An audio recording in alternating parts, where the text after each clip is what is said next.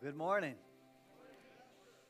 Powerful story. I love seeing that. You're going to see over the next uh, four weeks as we go through this new series, Nehemiah, um, a different testimony of a different life uh, that's been impacted just being a part of spiritual family here at Vintage Church. So that's going to be really exciting. You'll see from different uh, folks in different uh, locations. And so I'm looking forward to that. My name is Keegan. If we haven't had a chance to meet, I am the lead pastor here at our Belton location. Welcome. So glad you could join us this morning. I could have kept worshiping. Uh, sometimes I'm like, man, four songs. Let's do five. Let's do six. Let's just keep going. But we've got some other stuff to get to, and, and we'll definitely have some more worship nights uh, coming up after the new year. Um, so we'll be able to spend some more time doing that. Uh, but we're going to jump in. For those of you that um, are new and this is your first week, you came on a great week because we're starting a new series. We're going to talk about a time to build. And so, over the next five weeks, we're going to uh, talk about and look at the story of Nehemiah in the Bible and how they were uh, rebuilding the temple of God to establish worship again in Jerusalem. Um, but we're also going to talk about what we're doing here physically with our uh, expansion and our renovations that we're doing for our building across all of our locations. This place you won't even hardly recognize. We got a little bit of ringing back. Uh, you won't hardly recognize this building when we get done with it. We're going to take the commons area and completely open things up that way so that people can not only get their coffee, but actually be able to sit down and enjoy it with somebody and, and have a conversation. So it's going to be great. Um, and you can be a part of that. We'll talk about that probably more in week three. Um, we'll have some new plans and some visuals to be able to show you of what we're going to be doing. And so that's going to be exciting. Who has your Bible? Come on, wave it at me. Real Christians have what? Real Bibles. It's going to catch on. I'm going to tell you. I'm going to keep saying it every week until we get it. Um, normally, we use the CSB. This week, uh, most of our translation is New Living. So I just want to let you know if you're going to try and follow along in your actual Bible, you might be lost a little bit. So um, you can just pay attention. We'll have it for you on the screens. If you need a Bible, we don't mention this all the time, but we do have Bibles, and we would love to give you one uh, for free. So if you need one, come up after service, and we'll gladly give you one of those. We want you to have God's Word in your hand. So uh, let's talk about Nehemiah. Some of you may have never even been to this part of your Bible and read through it.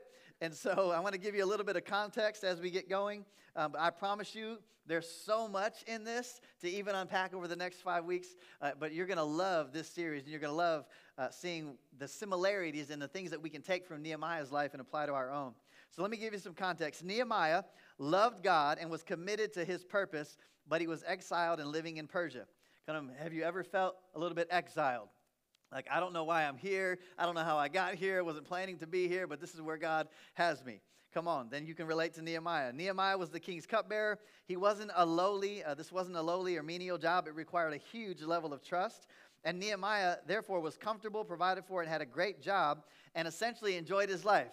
It is okay to be in the place of having a great job, loving your life, and loving Jesus right? The Christian life doesn't always have to be about suffering and struggling and barely getting by and I'm just hanging in there for Jesus. Listen, if God brings you to a place where you are living life well, praise God. I can tell you and promise you, if you get to that place, that God is still going to have things for you to do, right? So He's not called us to, to, to get all this prosperity so we can buy a yacht and then just check out for the rest of our lives.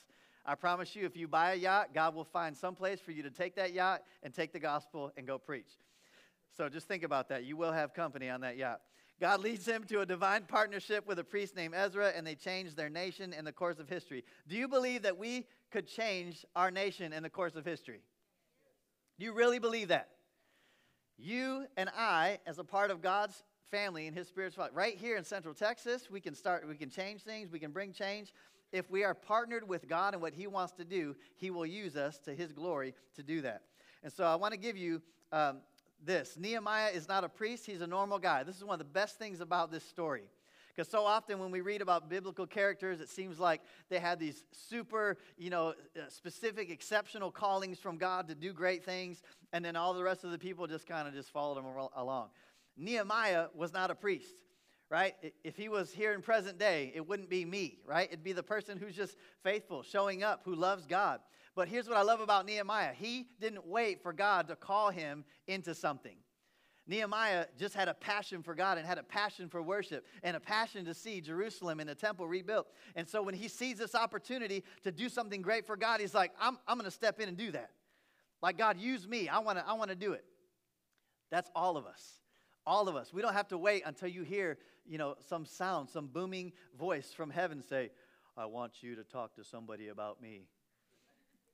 Right? You don't have to wait for God. So I heard somebody say, Well, I'd have to have a 10 foot Jesus on my lawn to tell me to. Listen, don't wait for that. You're never going to see a 10 foot Jesus on your lawn. Why? Because God has a sense of humor. He might show up as a two foot Jesus on your lawn. Be like, Are you going to listen to me? You know, you, the point is, be ready. Be passionate about God. Don't wait to find out what is God calling me to do. So many people get hung up in what is God. I'm waiting for whatever God. When God calls me to do something, then I'll do it. Listen, I'm gonna tell you, you'll find your calling by just serving, by seeing where's that, where's there a need, what can I do for God, and just start doing it. And eventually, God will put you right in the space and in the lane that He wants you to be in.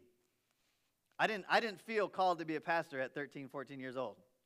I had a passion for worship, I had a passion for God, and I had a passion for doing whatever I could at the church. And so I just started doing everything. Everything that I could do, that I, I just made time and I did it. That became my life. People would say, How do you spend so much time at church? Like, don't you ever want to do anything fun? I'm like, This is fun for me. What are you talking about? This is my fun. Even all through high school, people would be like, Why are you going up to the church on Friday night? And, and before you think I was some holier now saint, I wasn't, I still got spanked and did stuff I shouldn't do. But a lot of times, especially my, my last two years in, in high school, I would go up to, um, to our church with a buddy of mine, and we would just sit, and, and they gave me keys. I mean, that was a lot of trust back then. They gave me keys, but we'd go in, and I would just sit at the piano and, and just worship. I could play like three chords, but I would play them for like two hours, and we'd just open up the Psalms, and we would just sit and worship. And it's through that that God started just showing me things and teaching me things, and my love for Him just grew. And the next thing you know, I'm doing this and doing that. And I can tell you, I never just stopped and waited. Well, I'll do something for God when He tells me what I need to do. If Nehemiah would have had that approach and that posture, this temple would have never got rebuilt. That was a long tangent, but I think it's gonna. I'm gonna bring it back around. So over the next several moments that we have today, and over the course of uh, the, this series, we're going to talk about actually a span of about 1,600 years. So I'm going to need you during, in between Sundays, to go in and read in Nehemiah yourself, so that you can catch even more than what we're going to give you on Sundays. But we're going to talk about the remnant today. Abraham to Mount Sinai. Let's start there. Genesis 22. And through your descendants, all the nations of the earth will be blessed, all because you have obeyed me. Tell your neighbor, blessing comes from obedience. Period. You can tell your kids this week, hold off on memorizing the verses. Just remember this thought blessing comes from obedience. And likewise, curses come from what? See, I knew y'all were smart. So many people cannot figure this out. They're wondering why they don't have more blessings, or they wonder why they feel like they're living under curses. They're attached to your obedience or disobedience. That's why Jesus, God, gave us a choice. He started back in Deuteronomy. We're going to see that. But He said, Today I set before you life and death. You make the choice. You can either follow God and follow His ways and be blessed, or you can rebel against God, do your own thing, and you will be cursed. It's just the way it is. So choose wisely. The reason, even today, that, that Satan hates Israel so much is because they're blessed of God and he can't stand it. Right? God said with Abraham and all your descendants after, God uh, uh, is in covenant with his people and us by extension as well. Gentiles grafted in, right? If you're not Jewish born of Jewish blood, then you were a Gentile. I've said this before, so some people are like, well, I'm an American. Well, then you're a Gentile American. Right? But we had to be grafted into God's family. That's great news. We have been grafted in. And so now we're a part of that covenant. But make no mistake, this, this the stuff you see when everyone comes against Israel and God's people, it started way back. Our story is not just in a vacuum, neither is Nehemiah's, as we're going to see. It's all been part of the unfolding story of God and his people throughout Scripture. Exodus 12. The Lord caused the Egyptians to look favorably on the Israelites, and they gave the Israelites whatever they asked for, so they stripped the Egyptians of their wealth. Uh, another place in the Bible it says that the, make no mistake, the wealth of the wicked is being laid up for the righteous. Right? There's a lot of people that, that don't know God, that, are, that have all kinds of wealth. And, and when God's ready, guess what? He'll move that money, He'll move it to the advancement of His kingdom. Look at Moses in the Ten Commandments in Deuteronomy. And you must commit yourselves wholeheartedly to these commands that I'm giving you today. Not just memorizing the list, but actually commit wholeheartedly to following them. Repeat them again and again to your children. Talk about them when you're at home, when you're on the road, when you're going to bed, and when you're getting up. tie them to your hands and wear them on your forehead as reminders. This is why you hear a lot of the same stuff in church week after week. Why? We've got to be reminded. We forget all the times. Come on, some of us will forget this message by the time we hit the exit. Not you, you're all better than that. But, right, we, we need to be reminded. A great pastor one time said that people need to be reminded more often than instructed. It's not an influx of new information that we need the most, it's to be remembering and be reminded of what God has already said and told us to do. Then we get to the three kings of Israel in 1 Samuel 8. As Samuel grew old, he appointed his sons to be judges over Israel. Joel and Abijah, his oldest sons, held court in Beersheba, but they were not like their father, for they were greedy for money. They accepted bribes and perverted justice. Finally, all the elders of Israel met at Ramah to discuss the matter with Samuel. Look, they told him, you are now old, and your sons are not like you. Give us a king to judge us like all the other nations have. See, when God's leaders are weak, the people will cry out for a new king. God could have been, listen, God wanted to stay as their only governance. But they weren't happy about that, and they wanted to be like everybody else, and so they started crying out for their own king, and that's when they got Saul. But here's the problem Saul was the king that people wanted, but David was the king that people needed. So they had to endure all that came with having Saul, their choice, until God's choice was, was set in place. Solomon then led an entire nation astray. Prosperity made him weak, and weakness made him forget. Come on, you remember? I don't know, uh, it's not coming to me right away, but uh, I don't know who it is in the Bible said, Lord, help me. I don't want to have too much that I forget about you, but I don't want to have too little that I would steal and, and, and profane you. Right? It's talking about being content. Lord, give me, give me what I need so that I will stay right in the place where I need to be, mindful of you. And then David, we see as a type of Christ, and his lineage will bring Jesus through Joseph. But you'll see this pattern all throughout history where they go from they knew God to they knew about God to they knew not God.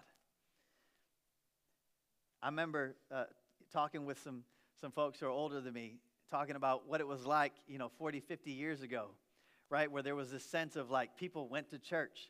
You know, a lot of people in, in the time that I grew up, when I was in my teenage years, you didn't just go once a week. You might go Sunday morning, Sunday night, then you'd have a Wednesday midweek. I mean, it was more a part of your life, being with your spiritual family, being in church. It was more the cultural norm in the way of society. Nowadays, you, I, I literally meet people. I can't take any of these classic Bible stories for granted that people walk in knowing about it. You've got people growing up now who've never uh, spent a day in church. Their parents never raised them to know anything about the Bible. And so we gotta we gotta understand the times and the seasons that we're living in. We have a whole generation of people who know not God.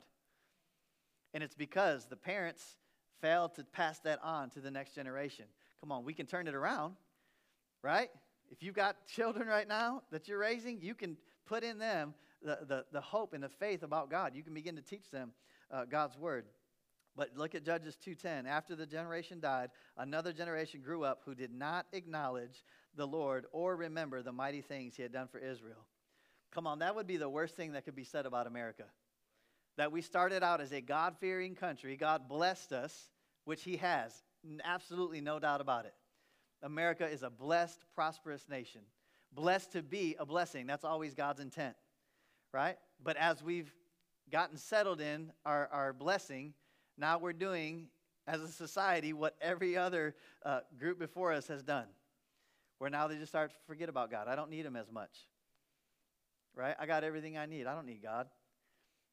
And so He becomes less and less a priority, less and less preeminent in our lives. We got to stand up against that. Three, Israel's disobedience and the evil kings. In 1 Kings 11, it says this In Solomon's old age, they turned his heart. Uh, they turned his heart to worship other gods instead of being completely faithful to the Lord his God, as his father David had been. Solomon worshipped Ashtoreth, the goddess of Sidonians, and Molech, the detestable god of the Ammonites. In this way, Solomon did what was evil in the Lord's sight. He refused to follow the Lord completely, as his father David had done. Every time God's people abandon him, evil kings rise to take advantage of them. And every time that God's people had turned their backs on God and began to reject God, began to ignore Him, where do they end up? Enslaved or taken over or conquered. Come on, some of us in our lives, we start wondering why we start feeling like things are enslaving us or, or things are holding us down or things. let me ask you where's your obedience level with God? Are you doing what He's called you to do? Are you staying faithful and passionate in pursuing Him? Or is He becoming an afterthought or a side thought? You know, I, I talked to, I don't know who I was talking to a couple weeks ago about, you know, prayer time. And, and I said, listen, it's great. There's some people who get very religious or very, you know, I've got my 30 minutes with God in the morning that I, I do faithfully. That is great. But sometimes those people, same people, have their 30 minutes and then they check out and they don't give another thought to God the rest of the day. Can I tell you that's not the point either? Right? This should be an ongoing. I think it was Smith Wigglesworth said one time that he rarely prayed more than 15 minutes at a time, but he also rarely went more than 15 minutes to pray. He was communing with God. He had this relationship, right? His ongoing dialogue. He never, yes, he set time aside, just like Jesus modeled for us, but that didn't mean, well, here's your hour, God. Give me all you got and then I'm going to take the next 23 to myself. That's not, that's not how it's supposed to be. Proverbs 29 2. When the godly are in authority, the people rejoice, but when the wicked are in power, they groan. Come on, there's a lot of places all over the world where there are not godly people leading, and those people suffer because of it. There are so many nations that are stuck in poverty and it's not because they don't have their own resources to come out of that. It's not because other countries haven't tried to bring them resources to better their life and, to, and to, to pour into those places, but their leadership holds them back. There's literally, there's corrupt governments all over the place that are holding their own people down. I tell you, they're going to have to answer to God for that. They will have to answer that. Then number four, the exile and the remnant. Here we see Elijah evil kings, queens, and prophets ruling, Elijah cries out, I'm the only one left. Have you ever felt like that as a believer? Come on, maybe in your job, you're like, Am I the only Christian here? I'm the only one who loves God. Maybe, you know, it's in your own house. You're like, Lord, forgive these other pagans. I'm the only one who loves you, who serves you.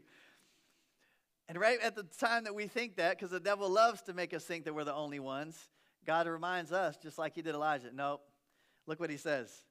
Yet I have left me 7,000 in Israel, all the knees which have not bowed unto Baal, every mouth which hath not kissed him. There's always a remnant. Look at your neighbor say, There's always a remnant. I'm telling you right now, the reason that America hasn't completely been turned over to total darkness is because there are so many believers still in this country calling upon the name of the Lord, praying, interceding, asking God to keep us where we need to be. And it starts in the church. If we want to see the nation change, it's not coming from a political person. It's going to come from the Spirit of God coming into the earth, right? And, and starting in His church. The Bible says, if my people, if my people will repent, turn from their wicked ways, humble themselves, and pray, then I will hear from heaven and heal their land. If we want our land to be healed, it starts with us as a people. We're going to see Nehemiah does this very thing. Next, we, the exile into the Babylonians, the Medes, and the Persians. Number five, God's unfailing love. See, this is what you got to see about God. He will always, his love is unfailing. Look at his dealings with Daniel. The king asked Daniel, also called Belteshazzar, Are you able to tell me what I saw in my dream and interpret it? Daniel replied, No wise man, enchanter, magician, or diviner can explain to the king the mystery he has asked about it. But there is a God in heaven who reveals mysteries. And look at this in 326. Then Nebuchadnezzar came as close as he could to the door of the flaming furnace and shouted, Shadrach, Meshach, Abednego, servants of the Most High God, come out, come here. So Shadrach, Meshach, and Abednego stepped out of the fire. God, his unfailing love will always come through right? It may look different. I'm going to show you in just a moment, but God's love never fails. Daniel 6:16. so at last the king gave orders for Daniel to be arrested and thrown into the den of lions. The king said to him, "May your God, whom you serve so faithfully, rescue you." Now, if you remember that story, Nebuchadnezzar believed in the one true God. Right? And what happened is they had set up Daniel because they knew that he would never turn from his God. And so he got caught in this uh, deal where the king could not go back on his word, so therefore he had to send Daniel. But he was praying and believing that God would pres- preserve Daniel's life, and he did. He preserved his life. God delivers his people and gives favor when they refuse to bow. Here's three ways that God delivers you, and this is important. Number one, from the fire, God may deliver you from it. In the fire, God may deliver you in it, or through the fire, others watch you burn. Now, you might say, man, that's, that's tough. We got to understand God's way of showing off in our life and, and getting glory from our lives is going to look different in everybody's life. There are some people that God will rescue you from a situation, right? Where you totally escape and He gets glory for that. Then there's some that you go into the situation and you have to endure a little bit and trust God. But He brings you through it and He's there with you, just like He was with Hananiah, Mishael, and Azariah, or Shadrach, Meshach, and Abednego. But then there's some that the greatest glory in their life comes from them going to heaven and standing firm in their faith, even when they face death. And I don't know about you, but my Bible says that there's no greater love than this, than someone who would lay down his life for another. Did Jesus not do that for us? I'm going to ask you this morning uh, are you ready to lay down your life for God? If it came to that.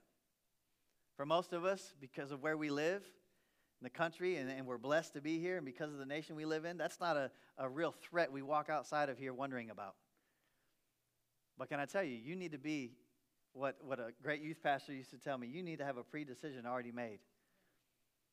You need to know, should it ever come to that, God, I'm, I'm rolling with you. And if they threaten my life, here I come, God. That's a sobering thing to think about.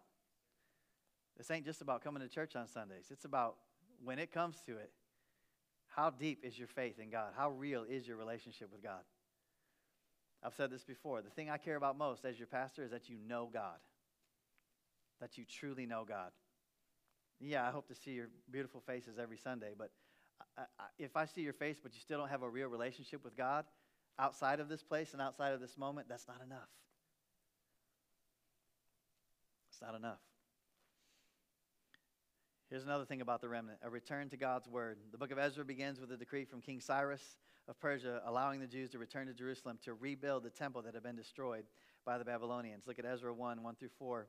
In the first year of King Cyrus of Persia, the Lord fulfilled the prophecy he had given through Jeremiah. He stirred the heart of Cyrus to put this proclamation in writing and send it throughout his kingdom. This is what King Cyrus of Persia says The Lord, the God of heaven, has given me all the kingdoms of the earth. He has appointed me to build him a temple at Jerusalem, which is in Judah. Any of you who are his people may go to Jerusalem and Judah to rebuild this temple of the Lord, the God of Israel, who lives in Jerusalem. And may your God be with you. Wherever this Jewish remnant is found, let their neighbors contribute toward their expenses by giving them silver and gold, supplies for the journey, and livestock, as well as a voluntary offering for the temple of God in Jerusalem. The book of Ezra, Zerubbabel is the governor of Judah, and he laid the foundation for the temple. He was given sanction to rebuild the temple and return the sacred temple vessels that Nebuchadnezzar II had preserved for the conquest of Babylon. And then Ezra follows to reinstitute institute temple worship. And here we get to Nehemiah, the burden to rebuild. This is number seven. Nehemiah returns to build, rebuild the walls. Here in verse 1, 1 through 11, or chapter 1, 1 through 11. In the late autumn, in the month of Kislev, in the 28th year of King Artaxerxes' reign, I was at the fortress of Susa. Hanani, one of my brothers, came to visit me with some other men who had just arrived from Judah. I asked them about the Jews who had returned from there from captivity and about how things were going in Jerusalem. They said to me, Things are not going well for those who return to the province of Judah. They are in great trouble and disgrace. The wall of Jerusalem has been torn down, and the gates have been destroyed by fire. When I heard this, I sat down and wept. In fact, for days I mourned, fasted, and prayed to the God of heaven. Then I said, O Lord, God of heaven, the great and awesome God who keeps his covenant of unfailing love with those who love him and obey his commands, listen to my prayer. Look down and see me praying night and day for your people Israel. I confess that we have sinned against you. Yes, even my own family and I have sinned. We have sinned terribly by not obeying the commands, decrees, and regulations that you gave us through your servant Moses. Please remember, verse 8, what you told your servant Moses. If you are unfaithful to me, I will scatter you among the nations. But if you return to me and obey my commands and live by them, then even if you are exiled to the ends of the earth, I will bring you back to the place I have chosen for my name to be honored. The people you rescued by your great power and strong hand are your servants. O Lord, please hear my prayer. Listen to the prayers of those of us who delight in honoring you. Please grant me success today by making the king favorable to me. Put it into his heart to be kind to me. In those days, I was the king's cupbearer. See, Nehemiah had a passion for God. And when he heard that things were not going well, he didn't just stay at home in his position, living his great life, and go, oh man, that sucks for them. He didn't go, oh, I hope they figure that out. He didn't even say, Lord, would you just send somebody over there? No. He immediately, his response was, God, I want to do something about this. I want to step in. Will you use me? Will you grant me favor? And then he goes and asks for favor so that he also may go and help because he knows he can help see this temple get rebuilt. Do you have that kind of passion for God? Where you're not waiting for someone to come to you and say, hey, we've got this need or, or, we need this done? Are you the kind of person that says that you're looking, you're like, God, what else can I do? How else can I serve? How else can I make a difference for you? That's what Nehemiah was like. I want to show you this slide to give you a visual of what this span of time looks like. Israel's timeline here, starting in 1040 BC. You see there's a united kingdom, right, under Saul and David and Solomon. And then the kingdom gets divided into, instead of 12 united, there was two and then 10. And then you'll see we have the exile, 70 years in exile before God brings people back together here with Esther, Ezra, and Nehemiah, the revived people. 1,600 years we're covering. Let me give you five characteristics of the remnant as we wind down. Number one, prayer and thankfulness. This is a mark of God's people. Remember Daniel in 6:10 said, "But when Daniel learned that the law had been signed, he went home and knelt down as usual in his upstairs room with its windows open toward Jerusalem. He prayed 3 times a day just as he had always done, giving thanks to his God." Now the order had just been given that if you continue to worship any other god and you don't bow down, right? You're going to be killed. You're going to be dealt with. And so Daniel hears this, and what does he do? Oh, he just goes back home and kneels down as usual. Why? Because he's not bowing to anyone else but the Lord God. And he didn't even close his windows. I love that little detail in there. He's like, you know what? Let him see me. Let them see me continuing to do and be faithful to my God, continuing to pray. I'm not changing one step. You know, I, I said this in the first service. The only time that God gives us the, the right to rebel against the government is when the government is calling you to rebel against God. At that point, there's a higher authority than the President of the United States. That's why we're so passionate about, you know, coming and gathering and worship. We're going to continue to worship God. If someone tries to tell you it's we're outlawing the worship of Jesus Christ, well, I don't know what to tell you, but I'm not outlawing it in my own life. The question is, would you still continue as usual? Would you still show up to church? Would you still pray with your windows open? Not worried about if somebody sees you and turns you in. Come on, in other nations, they deal with that. But they're bold. Number two, a radical obedience to God. Think of Noah in Genesis 6. So Noah did everything exactly as God had commanded him. Nobody had built a, a boat before this. At least not to this magnitude, right? Maybe there were some people fishing and all that, but no one had built an ark. And God tells Noah to build an ark. Sometimes God will call you, cause you, and ask you and call you to build the very thing that He's going to use to preserve your life. And sometimes He'll ask you to do it in the middle of the woods, and you're like, there's no water around here. Oh, don't worry, the water's coming. Remember Charlton Heston, 40 days and 40 nights. It rained. But are you going to be radically obedient to God and what He calls you to do? Or are you only rolling with Him when it's convenient and it doesn't really cost you any comfort? This is what it really means to be the remnant. Number three, courage in the face of death. Look at Esther's story, Esther 4:16. Go and gather together all the Jews of Susa and fast for me. Do not eat or drink for three days, night or day. My maids and I will do the same. And then, though it is against the law, I will go in to see the king. If I must die, I must die. Are you ready to serve God if it costs you your life? We've got to really think about this. And if so, what are we doing about it? How are we living? Is our commitment to God that fierce that we'd be willing to go in the face of death and have courage? Number four, passion for God's glory. Look at Elijah. 1 Kings 18, one of the greatest stories in the Bible. Answer me, Lord, answer me, so these people will know that you, Lord, are God, and that you are turning their hearts back again. Then the fire of the Lord fell and burned up the sacrifice, the wood, the stones, and the soil, and also licked up the water in the trench. You go and read this story. I love this story. You've got this showdown, right? All the prophets of Baal and, and their false gods. And then you've got, you've got Elijah saying, I'm not even worried about your stuff. As a matter of fact, he starts mocking them when they're calling upon their God. Maybe he's too busy, or maybe he's sleeping, or maybe he's gone, or I told everybody in the first service, I think that's a little bit of biblical context. You're allowed to be sarcastic a little bit. If you're doing it on, on God's behalf towards the enemy. But how well do you know that your God will come through for you? How well? Have passion for his glory. And then lastly, the countercultural righteousness.